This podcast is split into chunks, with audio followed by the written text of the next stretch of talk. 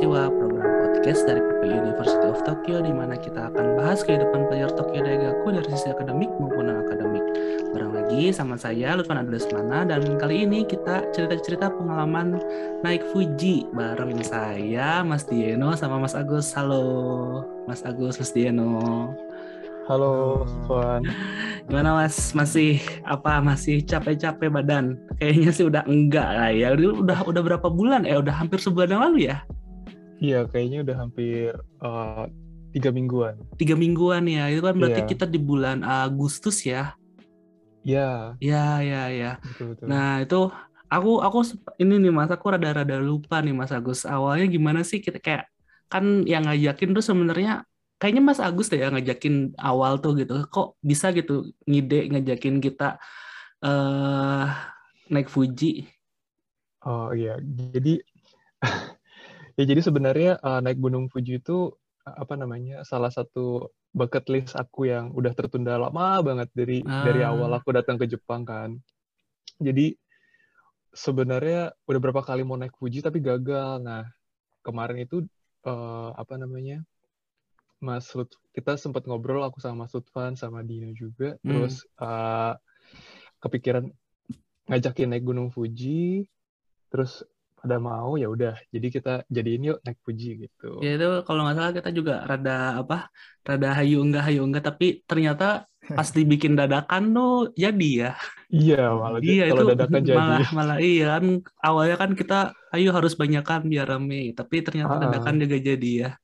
Jadi kalau nggak salah Iya. juga ini aku tahu dari Diana tuh waktu kita pas naik itu bilang apa KBRI juga saat itu ada timnya yang ke sana Diana ya. Betul, ada dari tim KBRI ditugasin sama Pak Dubes buat ngibarin bendera kalau nggak salah ya Mas di Eh. puncak. Gitu. Oh berarti ya ya berarti memang kayak itu kan kalau nggak salah timingnya pas 17 Agustus nggak sih? Betul, jadi emang suasananya masih pas lah di Agustusan Iya, kita, kita- juga naik ke atas. Iya kita tuh tanggal berapa tanggal 19 ya kalau nggak salah ya. 21 Dua- Mas. Eh 21 ya, 21, aduh, aku 22. lupa. Ya 21 22 ya, masih pas lah Iya. ya untuk ini atmosfer-atmosfer eh, 17 Agustusan. Nah, aku nih ya kalau nggak salah ingat ya, dari kita bertiga ini selain aku yang ada pengalaman naik gunung itu, yang satu lagi tuh Mas Dieno. Nah, kalau nih, kalau menurut Mas Dieno yang paling kerasa banget gitu bedanya, apa sih gunung di Indonesia tuh yang khas gitu, yang kayak kan udah nyobain Fuji nih. Nah, Indonesia tuh apa gitu gunung khasnya gitu. Yang menurut aku khas dari gunung-gunung di Indonesia sebetulnya lebih ke keasriannya sih. Karena Hmm. yang aku dapat setelah dari gunung naik Gunung Fuji ini eh, rasanya Gunung Fuji itu udah dikelola banget sama Ah, ada pengelola. Sedangkan di Indonesia tuh kita ketemu petugas paling terakhir di base camp base camp bawah kan. Setelah di atas Oh, iya, udah iya, banyak hutan toilet nggak ada. Terus pokoknya lebih kayak di alam lah sebetulnya kalau toilet tuh harus gali ya kalau di. Indonesia. betul heeh, gitulah itu yang pertama sih yang kedua mungkin pemandangan ya karena Hmm. Fuji ini kan bentuknya bisa dibilang eh, kerucut sempurna kan jadi dari setiap sudut tuh dilihat dia tuh kayak eh, kayak kerucut banget gitu nah itu kan Hmm. pengaruh ke eh, pemandangan juga kalau menurut aku jadi nggak ada lembahnya nggak ada bonus-bonusnya Hmm. naik turunnya gitu treknya benar-benar naik aja Iya itu Sedangkan kalau- naik terus gitu ya kan kalau. Mm, mm, mm. gitu sih kalau gunung Indonesia ya Mas Lutfan pernah Semeru kan ya Semeru Iya, pasti iya. bagus banget tuh Wah, naik itu turun naik turun pemandangan. kita eh, kita apa ada ada danau ada apa segala macem gitu Mm-mm. enak sih. Itu sih aku rasa bedanya Jadi memang beda ya sebenarnya. Jadi ada pengalaman khusus sendiri dan kayak sebenarnya nggak bisa disamain sama gunung-gunung di Indonesia. Mungkin kalau misalnya dari tinggi sendiri tuh lebih tinggi, malah lebih tinggi Semeru ya kalau nggak salah ya. kalau sama Fuji tinggian Fuji 100 meter mas Beda Tinggian Fuji sih. 100 meter. Oh gitu ya, tinggian Fuji 100 meter ya. Hmm, Ah. ya ya tapi yang aku rasain sih si treknya itu karena panjang, karena kita harus ngelewatin lembah, danau. Ya itu memang treknya lebih lama sih sebenarnya ya kalau Hmm. di Semeru tuh. Mm-mm. Nah, eh dari situ kita ini deh coba coba cerita yuk uh, tentang kayak timeline kita tuh naik naik Fuji tuh uh, sampai jadi dari Tokyo sampai jadi orang tertinggi se-Jepang tuh gimana gitu ya. Iya. Yeah. Iya. Nah awalnya tuh kan kayak kita tuh persiapannya masih agak dua atau tiga atau malah cuma seminggu sebelumnya ya uh, untuk ancang-ancang tuh. Apa aja sih yang hmm. disiapin tuh Mas Agus kan kayak bikin listnya gitu yang kita harus siapin tuh. Ya, jadi awalnya aku sama Mas Lutfan kan uh, deal dua minggu sebelum berangkat. Jadi hmm. kita bilang, ya oke, okay, dua minggu lagi kita berangkat. Oke, okay, hmm. persiapan. Hmm. Jadi seminggu pertama tuh kita tuh persiapan fisik ya Mas ya. Jadi hmm. aku bilang sama Mas Lutfan, yuk kita coba lari pagi, coba olahraga, apa namanya, nguatin fisik buat hmm. naik hmm. ke gunung. Terus baru seminggu kemudian kita ngerencanain uh, bawa apa aja ya gitu ke atas gitu terus aku ah, mulai iya. browsing iya. tuh uh, bawa harus hal apa aja yang harus dibawa naik ke Fuji terus uh, tracknya mana yang yang yang apa namanya tracknya yang mana yang bisa dilalui yang paling gampang atau yang hmm. kita bisa pilih gitu terus uh, apa lagi ya waktu itu ya oh sempat ini juga mas sempat apa namanya beli-belian sempat pan panik ini panik beli tiket. Oh, kita oh iya benar itu. Itu tuh tiket-tiket ini ya tiket iya, tiket, tiket busnya bis. ya itu Jadi hampir hampir hampir kehabisan ya hampir nggak bisa berangkat ya hari hanya ya. Iya aduh gila. Itu uh, lupa banget kita harusnya booking dari jauh hari terus uh, itu kita booking tiga hari sebelum berangkat dan kebetulan banget pas banget ada jam yang kita uh, bisa berangkat pagi terus pulangnya hmm. dapet yang sore juga Hmm, terus gitu. iya itu satu bus yang ini yang aku aku inget banget tuh uh, Mas Dion tuh sampai bela-belain kayak jalan-jalan ke mana ke Ueno buat beli apa aja tuh Mas di Ueno Mas? Iya itu di Ueno tuh nyari perlengkapan yang udah terakhir-terakhir. Salah satunya tuh trekking poles. Aku dapetnya oh, di Ueno iya. juga. Uh -uh. Soalnya uh, dilihat di toko-toko Ueno tulisannya Mount Fuji must have. Pokoknya hmm. kalau di trekking pole itu ada tulisannya gitu Mount Fuji must have. Ternyata benar juga sih perlu. Itu Sama, nama tokonya apa Mas?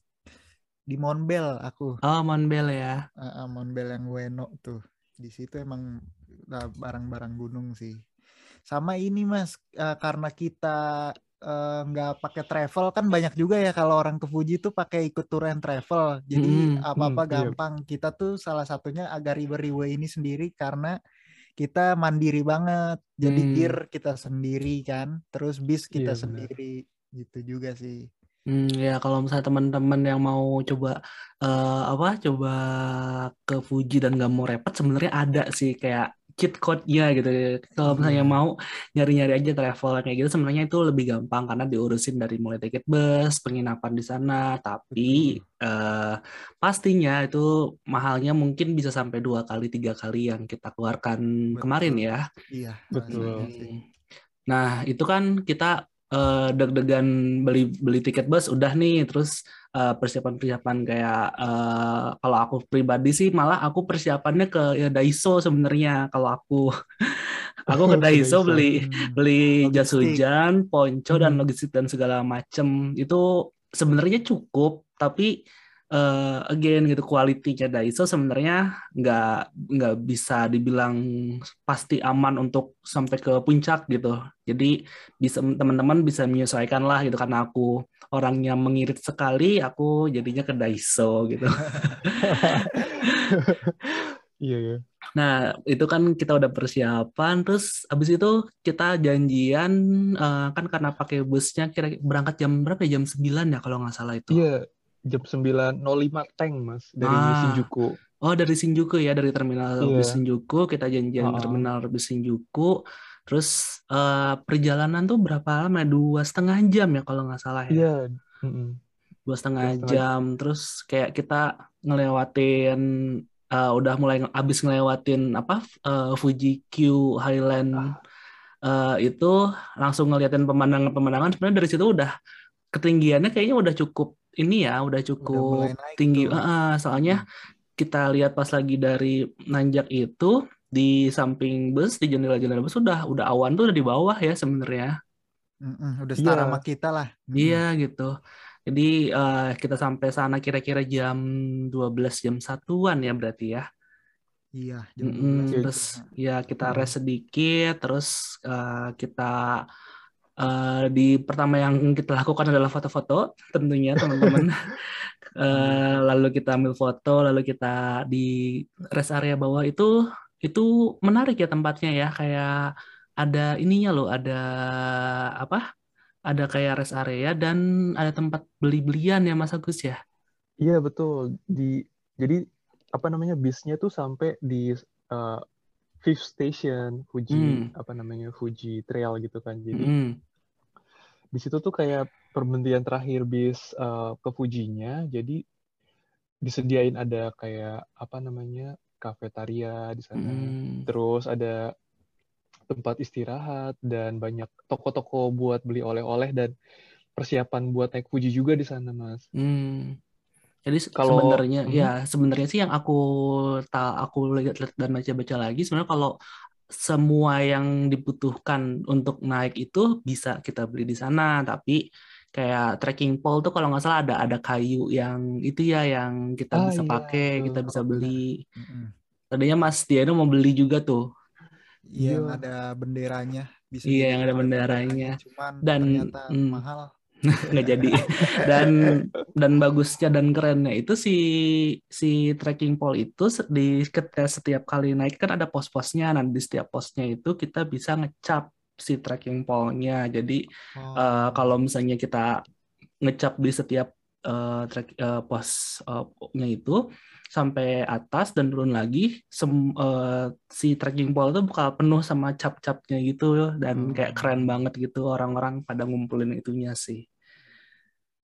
Terus Souvenir iya souvenirnya itu ya mungkin menandakan hmm. mereka sampai puncak gitu. Nah itu di situ sebenarnya kita apa yang ngelakuin apa ya Mas Agus tuh beli uh, ini ya beli postcard. Postcard. Nah itu iya, postcard. postcard itu bisa dikirim ya Mas ya? Itu gimana Mas? I, nyampe Mas? Iya nyampe Mas. Jadi rencananya kan aku pengen ngeposin di uh, puncak di puncaknya Gunung Fuji tuh uh, yang aku baca tuh ada ini kantor pos tertinggi di Jepang Mas. Hmm. Rencananya mau ngeposin di sana, cuman ya ternyata harus diposin dari uh, pos 5 akhirnya. Hmm. Dan cuma satu hari sudah nyampe sih pos uh, apa namanya kartu posnya. Wah, wow, berarti oh. kita nyampe tuh udah dulu-duluan sama kita ya.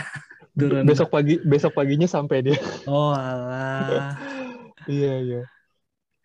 Nah, itu berarti uh, kita di sana tuh beli kayak souvenir. Aku sama Mas Jeno beli kartu pos, tapi kita nggak dikirimin. Kita cuma beli doang dan kita kayak hmm. aku sih simpen jadiin foto gitu kenang-kenangan.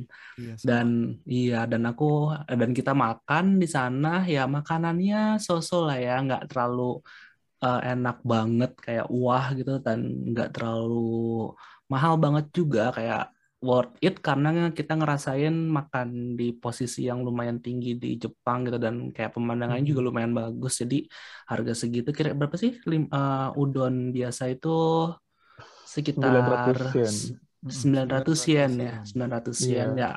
ya banyak sih di Tokyo yang lebih murah tapi ya pemandangannya nggak ada yang sebagus itu gitu yeah. dan kita uh, mulai untuk menanjak. Nah ini nih, hmm. mulai menarik nih.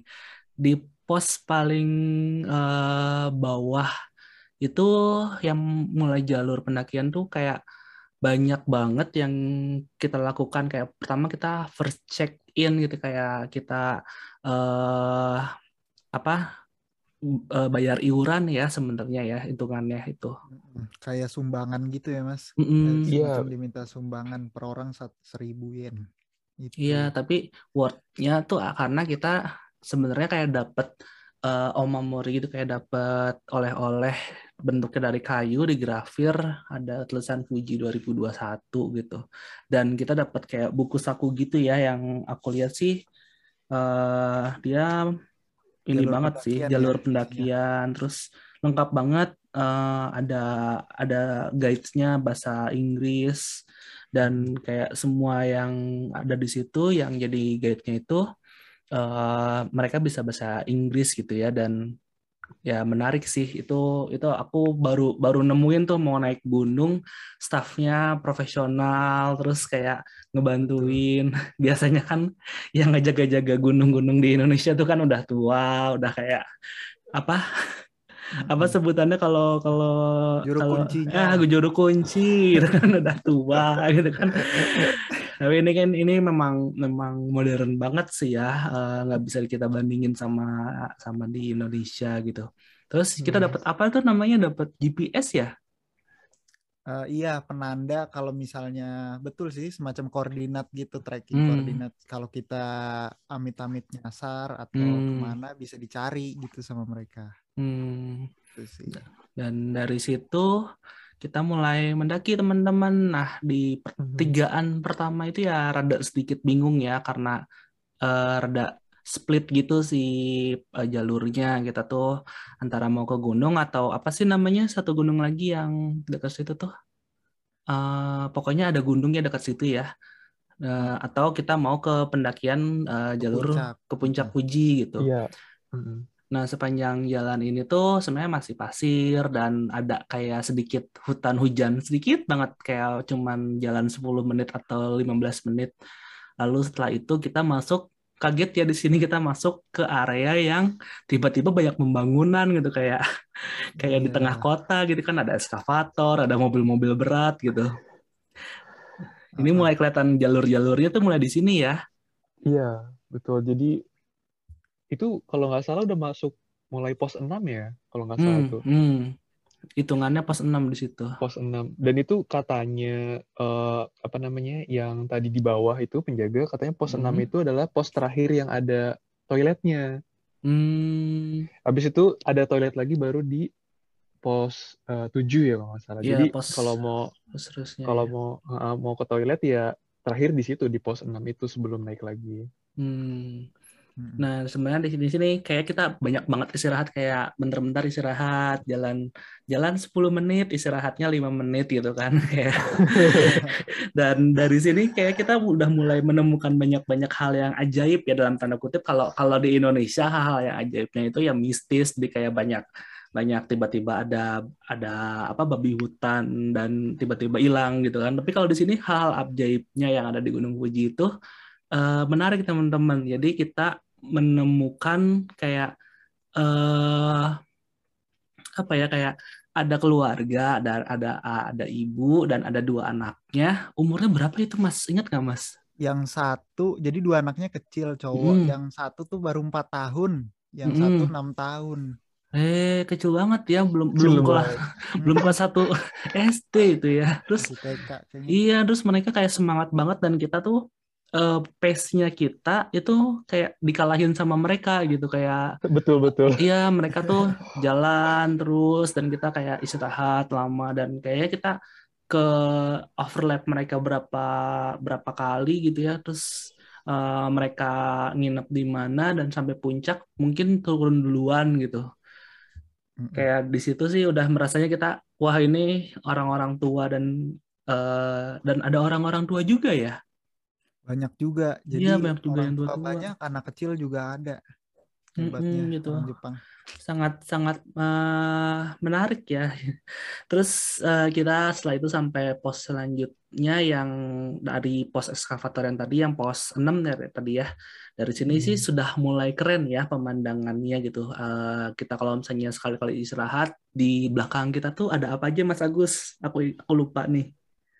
Nah, pas kita mau naik ke pos 7 itu, Mm-mm. jadi kalau misalkan kita ngelihat ke belakang itu, jadi kita Hmm. bisa ngelihat ini nih, apa namanya, danau Kawaguchiko sama Mm-mm. Yam- Yamanako kalau nggak salah ya. Mm. Itu itu bisa kelihatan tuh dari atas eh, kalau lagi apa namanya nggak ketutup awan ya. Tapi kemarin tuh karena berkabut, jadi kadang-kadang ketutupan, kadang-kadang kelihatan. Mm. Tapi itu sih menyenangkan, maksudnya hal yang bikin kita senang eh, apa namanya pas lagi naiknya itu sih. Hmm.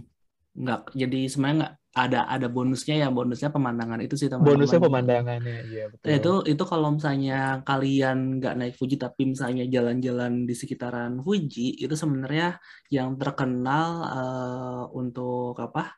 Untuk jalan-jalan mengelilingi si danau itu ya. karena sedang yeah. mengelilingi danau itu itu kalian pasti bisa melihat Fuji gitu dalam dalam kayak perfect view banget gitu untuk ngitarin danau itu gitu.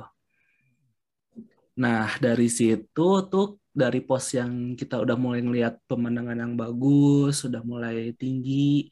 Nah, tiba-tiba hujan karena kita tuh sedang di akhir musim panas ceritanya dan di mana memang kalau di akhir musim panas itu uh, kalau di Jepang biasanya hujan kayak uh, sering-seringnya kabut tapi untungnya hujannya nggak terlalu deras sih. Kalau di Fuji itu kayak gerimis terus tiba-tiba berhenti langsung ada gerimis lagi dan selanjutnya. Dan di pos setelah itu kita istirahat. Mungkin itu di istirahat yang rada lama pertama ya yang kita ada itu ya? hmm, ketika hujan itu kita berteduh terus ganti segala segala sesuatunya pakai jadi apa uh, yang jas siap hujan-hujanan gitu jas hujan gitu Terus kalau kalau dari aku pribadi ya di sini sebenarnya yang paling berbahaya tuh di fase ini nih di pos yang ini ke pos yang beberapa pos selanjutnya. Karena aku lihat sih sebenarnya dari si tangganya, dari si posisi batuan-batuannya itu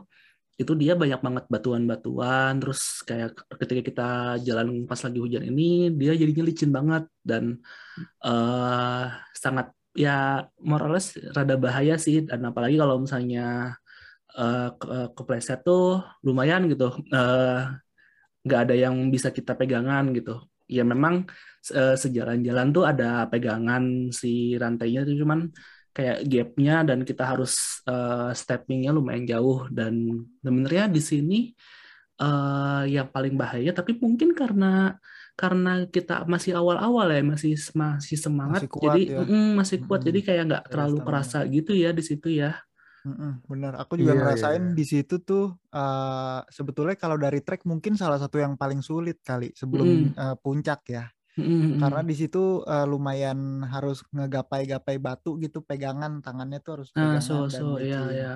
Mm di situ sebetulnya dan juga karena hujan jadi makin susah tapi itu tadi karena kita masih di awal pendakian jadi masih agak lumayan kuat tuh. Hmm. Dan setelah si pendakian yang itu kita sampai di pos yang kita rencanain sunset di situ gitu yang dan yeah. ya karena ini ya karena berawan dan hujan sunsetnya nggak terlalu kelihatan bagus-bagus amat jadi biasa-biasa aja dan di sini kita kayaknya di sini istirahat yang lumayan lama karena kita ada makan, Mas Agus sama Mas Diru juga ganti baju ya kalau nggak salah ya. Iya, jadi karena apa namanya, aku ngerasanya sih udah mulai dingin ya di pos hmm. 8 itu ya. Jadi uh, aku aku mutusin buat udahlah uh, ganti apa namanya baju hangat, udah pakai apa heat tech terus jaket semua semua jaket aku pakai Hmm. Karena udah mulai dingin tuh di situ mas. Karena udah jam berapa ya kalau nggak salah jam 6.30 ya di atas itu kita di hmm. pos 8 hmm. itu sambil makan. Iya. Karena iya jadi gitu jadi udah mulai dingin, udah mulai aku udah ganti pakai pakaian hangat. Hmm. Kalau di sini aku inget uh, hmm? di pos ini tuh aku inget kita ketemu orang Indonesia mas ya. Iya iya benar-benar. Oh iya. iya. Uh, ya kita ngobrol-ngobrol bentar tapi itu ya apa uh, kalau kita inget-inget lagi kasihan sih si orang Indonesia itu kayak jadi bayangkan yeah. lagi senang-senang naik puji gitu ya mau sampai puncak eh nggak taunya salah satu dari temen-temennya itu dompetnya ketinggalan dan yeah. di iya. dalamnya ada jarukat ada paspor segala macem jadi Uh, pasti nggak nggak fokus tuh pikirannya tuh mereka tuh. Nggak, dan gak tenang ya. nggak tenang gitu. Jadi ya kita di sini istirahat ada lama. Itu itu kalau nggak salah masuk ke toilet bayar 200 yen yang kata Mas Agus dan Mas Diana tuh bagus ya toiletnya ya? Di situ lumayan bagus sih di toilet yang di di ke 8 ya stasiun hmm. 8 ini kita bayar 200 yen dan uh, uh, menurut aku toiletnya oke okay lah proper hmm. di situ. Hmm. Dan setelah itu kita ke posisi kayak uh, pos atau bisa dibilang 8,75 lah gitu sebelum pos 9 uh, di sini sebenarnya dari posisi fisik kita udah kayak ngerasa capek nggak sih uh, oksigennya kan udah mulai sedikit kerasa gitu tipis gitu Terus kayak Mas Agus tuh aku udah mulai ngerasain Mas Agus mulai ketinggalan, mulai jalannya mulai lama gitu. Itu yang Mas Agus rasakan gimana Mas? Iya itu jadi gimana ya?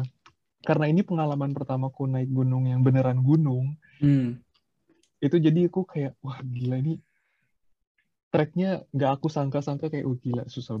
Karena tadi habis di 7 ke 8 itu kan treknya bener-bener ini ya apa namanya bener-bener makan energi Hmm. banget tuh kayak itu energi tenagaku tuh kayak habis gitu terus uh, udah di 8 ke 8 7,5 itu kan udah mulai dingin banget terus Hmm. angin anginnya juga udah kenceng gitu terus kok nafas sudah mulai ini nih apa namanya berat banget nafasnya terus wah wah ini kecapean kayaknya gitu dan untungnya sih Mas eh, Mas Lutfan sama Mas Dino tuh nungguin dan sabar pelan-pelan disemangatin. Ayo Mas jalan pelan-pelan wah. Ya, itu sih soalnya ini banget Soalnya nah, sebenarnya ya aku tahu pas Agus tuh pasti kuat. Soalnya di antara kita bertiga sebenarnya Mas Agus tuh yang paling atletis karena Mas Agus tuh sepedahan terus gitu. Tapi Iya. ya misalnya aku aku aku tuh karena udah ada pengalaman jadi tahu ekspektasi, tahu cara nafas, tahu cara jalan. Tapi kalau Mas Agus mungkin karena pertama jadi nggak tahu nih alokasiin eh, energi sama stamina-nya kayak gimana eh, apa pacing-nya kayak gimana mungkin jadi rada kaget aku aku sih ngerti gitu. Jadi kita pelan-pelan aja dan sampai di posisi eh, kita nentuin sekitar 8,75 itu kita tentuin oke di sini kita istirahat yang harus tidur gitu. Jadi kalau teman-teman ke Fuji itu sebenarnya ada posisi harus tidurnya dulu gitu Eh, karena biasanya eh, kan kita eh, berangkat tuh rada siang-siang atau sore-sore, eh, lalu sampai ke posisi pos berapa itu, biasanya tidur dulu sekitar 1 sampai 2 jam karena di last push-nya itu atau bisa dibilang summit attack-nya itu itu eh, lumayan jauh dan nggak ada pos sama sekali gitu. Jadi eh, di situ yang lumayan memakan waktu dan energi. Jadi kita harus harus siap-siap di situ dan di sini kita aku sama Mas Dieno eh, mencoba memakan ramen teristimewa se-Jepang mungkin ya yang pernah kita rasakan Mas. itu gimana Mas rasanya makan cup ramen di ketinggian berapa ya itu? Kita udah ketinggian delap eh 3000 berapa gitu ya? Itu udah masuk tiga ribuan kecil tuh. Hmm, hmm, Iya. so so iya. Itu gimana Mas? Rasa rasa ramen. Yang aku inget sih 600 yennya aja sih mas. Oh. Rasanya ya lumayan lah anget-anget walaupun ditinggal semenit udah dingin lagi tuh kuahnya. Iya, tuh jadi aku tuh belinya cup eh, Nissin ramen ya. Teman-teman pasti tahu lah cup Nissin ramen standar yang rasa seafood gitu ya. Aku makan itu ras, eh, harganya sama 600 yen. Mas Dian tuh makan udon yang ada tahunya itu sama 600 yen juga. Dan kayak ya udah kita ngerasain. Oh iya terus kayak pemandangannya eh, apa langit eh, langit dan kota-kota ya ya bagus sih indah sih. Cuman kayak eh, kita udah capek dan ya itu membantu menghangatkan kita. Tapi setelah efek hangatnya hilang baru nih kita kan mau tidur nih ceritanya. Kita tidur di depan eh, mencoba cari-cari posisi. Nggak taunya nggak bisa banget tidur karena itu anginnya kenceng banget ya teman-teman ya. Kenceng banget. Wah, banget. banget kayak anginnya tuh apa ya nggak bisa dibandingin sama eh, pada pernah ngerasain salju kan iya Ya. sih. Mm-mm. Ya, jadi kalau salju tuh minus, misalnya minus satu, minus dua itu kan udah ada salju. Eh, kalau ini tuh eh, suhunya sih kata-katanya ya, katanya suhunya tuh sekitar 5 derajat, 2 derajat. Jadi belum terbentuk salju, tapi anginnya tuh kenceng banget kayak kita tuh diterpa angin yang dingin gitu. Jadi eh, suhu jadi suhu badan kita tuh drop drastis gitu karena kita kedorong sama angin kan si suhu badannya. Jadi di sini aku, Mas Agus, Mas Dieno mulai menggigil ceritanya di sini dan Menusuk eh, ya, menusuk menusuk-nusuk. banget gitu. Jadi kayak kita coba cari-cari tempat yang lain sampai kayak Mas Agus tuh menggigil menggigilnya lumayan hebat, lumayan parah sampai kita apa Mas Agus kita cari gorong-gorong nih Iya. teman-teman bayangkan ya. Uh, di satu hari di Fuji gitu ya di Gunung Fuji ada tiga pemuda Indonesia dari University of Tokyo berdempetan di gorong-gorong itu selama ada kali ya 30 menitan kali ya kita kita di sana gitu ya. Ada kayaknya mas. Iya. itu ada. itu gila banget sih aku udah mulai dingin banget udah menggigil terus. Uh, apa namanya aku bilang Mas Dino ini aku dingin banget menggigil gimana ya Mas? Ya terus Mas Dino ya ntar Mas aku cariin apa tempat tempat apa namanya uh, berteduh dari angin gitu. Ketemulah uh, gorong-gorong itu. Mas masuk sini masuk sini. Wah.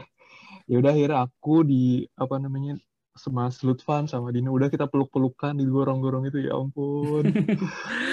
Pengalaman ya tapi pengalaman, pengalaman banget sih.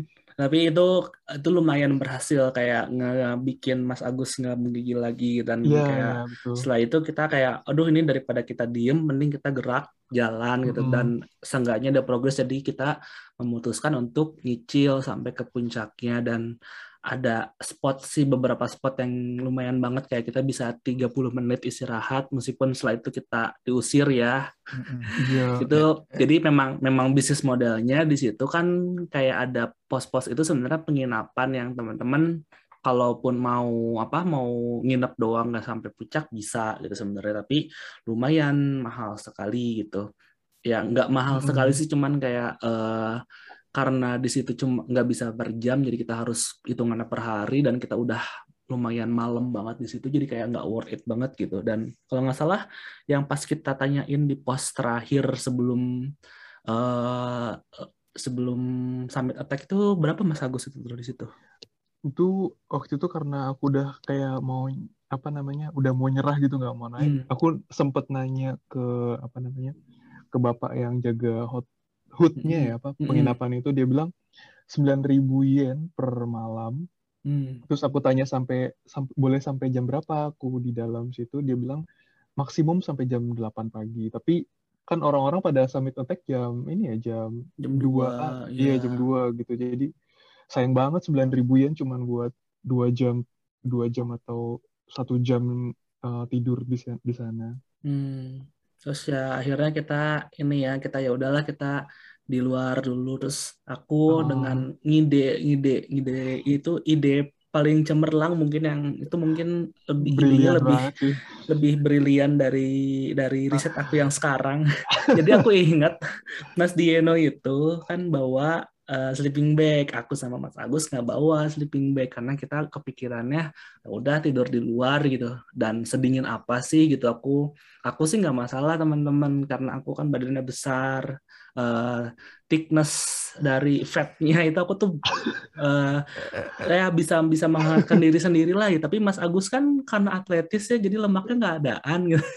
jadi dia gitu. di, dikasih angin dan dingin sedikit kayak gitu dia langsung menggigil gitu dan aku ngide gitu oh ya kalau gitu Mas Agus kita selimutin dan kayak kita kita aku tuh kayak ngerakit gitu uh, jaket yang dibikinnya tuh dari sleeping bag gitu terus kita apa kita kaitin pakai tas gitu dan iya. it works gitu ya Mas Agus ya itu bener-bener berhasil sih dan bener-bener langsung tiba-tiba badanku jadi hangat wah kok jadi hangat nih terus mulai bangkit lagi deh semangat buat hmm. uh, apa namanya naik ke summitnya itu. Ya dan dari sini sih sebenarnya kita udah ini ya Mas di ini udah nggak ada istirahat istirahat nggak ada segala macam sampai puncak dan aku yang aku ingat tuh ketika sampai puncak tuh kayak oh udah sampai puncak dan kayak kita nyari spot yang bisa untuk istirahat dan tidur dan aku ingat banget di sini aku Mas Agus Mas Dino kita tidur bertiga dan sampai tiba-tiba kebangun sama orang-orang ramai mau nonton sunrise gitu ya. Uh -uh. Iya, Jadi iya. pertama kali yang kita cari ketika sampai puncak tuh uh, sikuan buat tidur ngalangin iya, angin. ngalangin angin. ya. betul betul. Karena dingin banget juga. Marah. Iya dan sampai puncak, ya itu teman-teman kita uh, sampai puncak, terus kita ngelihat sunrise yang nggak kelihatan karena ketutupan awan, foto-foto biasalah dokumentasi uh, bla bla bla dan segala macam. Dan kita akhirnya memutuskan untuk turun jam uh, jam tujuh ya jam tujuhan jam enam mas. Oh jam enam ya? Jam enam ya. Kita berangkat hmm. turun jam aku ingat banget itu aku jamin jam enam lewat sembilan menit turun. Hmm, Oh. Karena kita harus ngejar bus jam 12, eh, 30. 12.30 dan itu kayak aku deg-degan gitu kan kalau kita lewat bus gimana ceritanya nih gitu. Tapi dan akhirnya kita turun dan nah ini mangga nih teman-teman yang eh, Mas Diono dan Mas Agus coba ceritakan gimana keselnya tuh turun tuh apa sih yang dirasakan turun? Mas Diono gimana Mas? Kalau dari aku tuh eh, turun berasa nggak sampai-sampai ya, karena Hmm. dia tuh eh, turunnya Fuji kan beda sama naik jalurnya ya. Mm-mm. Jalur turun Fuji itu benar-benar dibikin untuk berkelok-kelok gitu, Hmm. supaya nggak terlalu curam. Akan tetapi si kelok-kelokannya ini dari atas kok kelihatan terus sampai bawah. Kita udah berkelok-kelok sekali, dua kali, tiga kali, empat kali. Perasaan sama aja nggak turun-turun juga. Jadi kayak endless gitu. Kok nggak nggak makin nggak makin bawah, nggak makin bawah, nggak habis-habis gitu mas. Kalau aku tuh ngerasanya jadi kayak lebih capek dari naik. Kalau dari psikologisnya nih kok nggak sampai-sampai gitu. Ah, iya iya. Mas Agus gimana Betul. Mas? Kalau aku sih ngerasanya eh, nggak nyampe-nyampe karena ini ya apa namanya pemandangannya nggak berubah. Jadi eh, ya Hmm. monoton gitu. Hmm, Ah, hmm. Kelihatannya cuma pasir, pasir gitu kan kalau kita berangkat kan Iya dan iya ya, bat dan yang batu yang paling ya gitu. yang paling bikin nggak berubah-berubah itu karena kita harus fokus ke kaki kita nggak sih? Karena kalau kalau kita nggak fokus ke kaki kita, jadi kalau untuk turunannya Fuji kan kalau naiknya Fuji itu kan ada bebatuan dan kita kayak ada stepping stone yang kita naik gitu dan itu lumayan ngebantu banget jadi kayak naiknya itu firm lah si si jalurnya itu nggak bergerak bergerak nggak ada pasirnya. Nah kalau turun ini kita tuh turun yang eh, kalau misalnya kita jalannya biasa itu pasti bakal jatuh gitu karena kita harus Iya. nyetop karena si turunannya ini terbuat dari pasir gitu. Nah, teman-teman bayangin eh, pasir sudutnya sekitar 30 sampai 45 derajat. Kita harus turun gitu. Nah, dari situ kan eh, ya nggak kerasa sampai-sampai gitu ya. Jadi Mm-mm. ya itu sih yang bikin bikin turunnya sebenarnya nggak terlalu berkesan daripada naiknya gitu. Nah, dan akhirnya kita sampai di pos eh, pertama dan kayak kecapean berlebih dan kita sempet sempetin untuk makan siang di eh, di pos itu dan akhirnya kita tidur di bus. Aku tidur banget sih di bus itu. Mas Agus sama Mas Diano gimana tuh? Sama Mas Eh, masuk bis eh, apa namanya? Ngobrol-ngobrol sebentar langsung tertidur. Tidur bangun-bangun udah sampai Shinjuku ya. Iya. Nah, itu tadi teman-teman itu ceritanya kita kayak eh, Todai Goes to Fujisan 2021 gitu. Nah, sebenarnya ada teman-teman lagi ya yang kayak Mbak Yulia itu dua atau tiga minggu ke setelahnya ya Mas Agus ya. Iya, ya, dia tanggal Hmm. 4 September naik ke Fuji. Hmm, dan kayak eh, coba deh eh, dari Mas Agus sama Mas Diano konklusinya gitu. Eh, naik Fujisan tuh apa gitu? Coba dari Mas Agus dulu. Kalau buat aku sih yang berkesan Hmm. kemarin naik Fuji itu adalah ininya sih, apa namanya, pengalaman kebersamaannya sih. Kalau aku lebih lebih ke situ kayak naik naik ke atas itu eh, didorong sama Mas Lutfan sama Dino buat disemangatin buat naik terus sampai puncak itu tuh buat aku kayak sebuah pengalaman yang nggak terlupakan sih buat aku. Hmm. Eh, apalagi itu kondisinya aku udah mau nyerah tapi didorong didorong sama Mas Lutfan, Mas Dino untuk ayo lanjut Mas, pasti bisa, pasti bisa. Tinggal dua langkah lagi kalau kata Dino. dua langkah lagi Mas, dua langkah lagi gitu. Oh, itu sih yang bikin berkesan banget buat aku Eh, naik ke Fujinya lebih ke apa emosional kalau aku. Hmm, gitu ya. Iya. Kalau Mas Diana gimana Mas? Kalau dari aku eh, konklusi naik Fuji kemarin berhubung Fuji ini kan salah satu bucket list aku juga sama kayak Mm-mm. Mas Agus Mas Sultan juga. Jadi eh, minimal bucket listnya tercoret lah. Hmm. Ah, itu sih yang pertama jadi pikiranku ketika sampai puncak. Dan eh, tentunya kebersamaan kita juga salah satu jadi bumbu pemanis yang paling menghiasi perjalanan sih menurut aku Hmm, hmm. akan tetapi kalau menurut aku ada tetapinya sih Hmm. pendakian Fuji kali ini. Kalau menurut aku uh, aku kan lumayan berekspektasi ya terkait dengan pemandangan terus treknya gitu. Aku bandingin sama apa yang aku pernah daki di Indonesia. Kalau menurut aku justru uh, ekspektasinya bisa dibilang nggak tercapai sih kalau hmm. dari view menurutku untuk Gunung Fuji ini. Makanya kalau aku sih setuju sama orang-orang yang bilang kalau Gunung Fuji tuh lebih indah untuk dinikmati dari kejauhan dibandingkan oh. untuk didaki gitu sih. Gitu setuju ya. Sama dia. Nah, setuju aku juga setuju banget sih kalau dari aku tuh apa ya? Fuji itu kayak uh, sesuatu yang harus aja kita sempetin mumpung lagi di sini. Aku kan uh, rencana aku dua tahun kalau misalnya ada rezekinya nanti misalnya PhD jadi lima tahun gitu.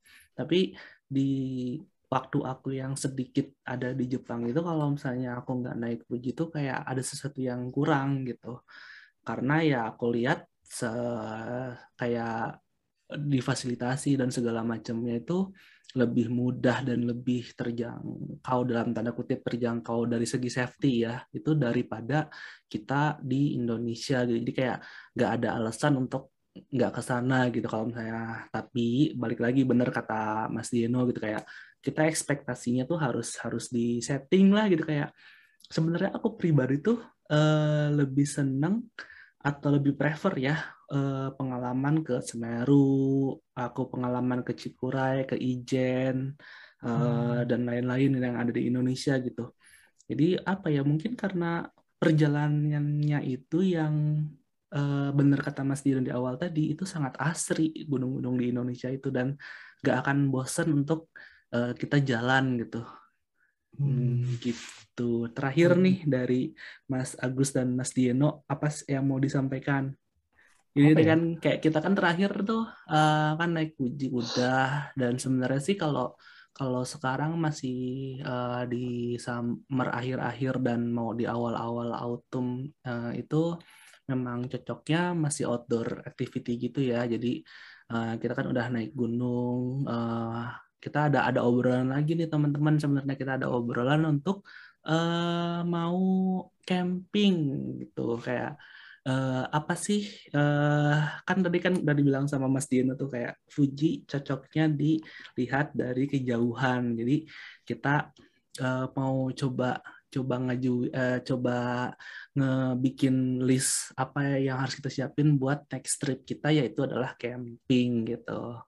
Kalau dari Mas Agus itu uh, rencana kita ke mana Mas? Aku lupa. Iya, jadi uh, apa namanya next tripnya sih uh, kita mau uh, masih terkait sama alam juga tuh pengen mm. Gunung Fuji tapi dari kejauhan gitu.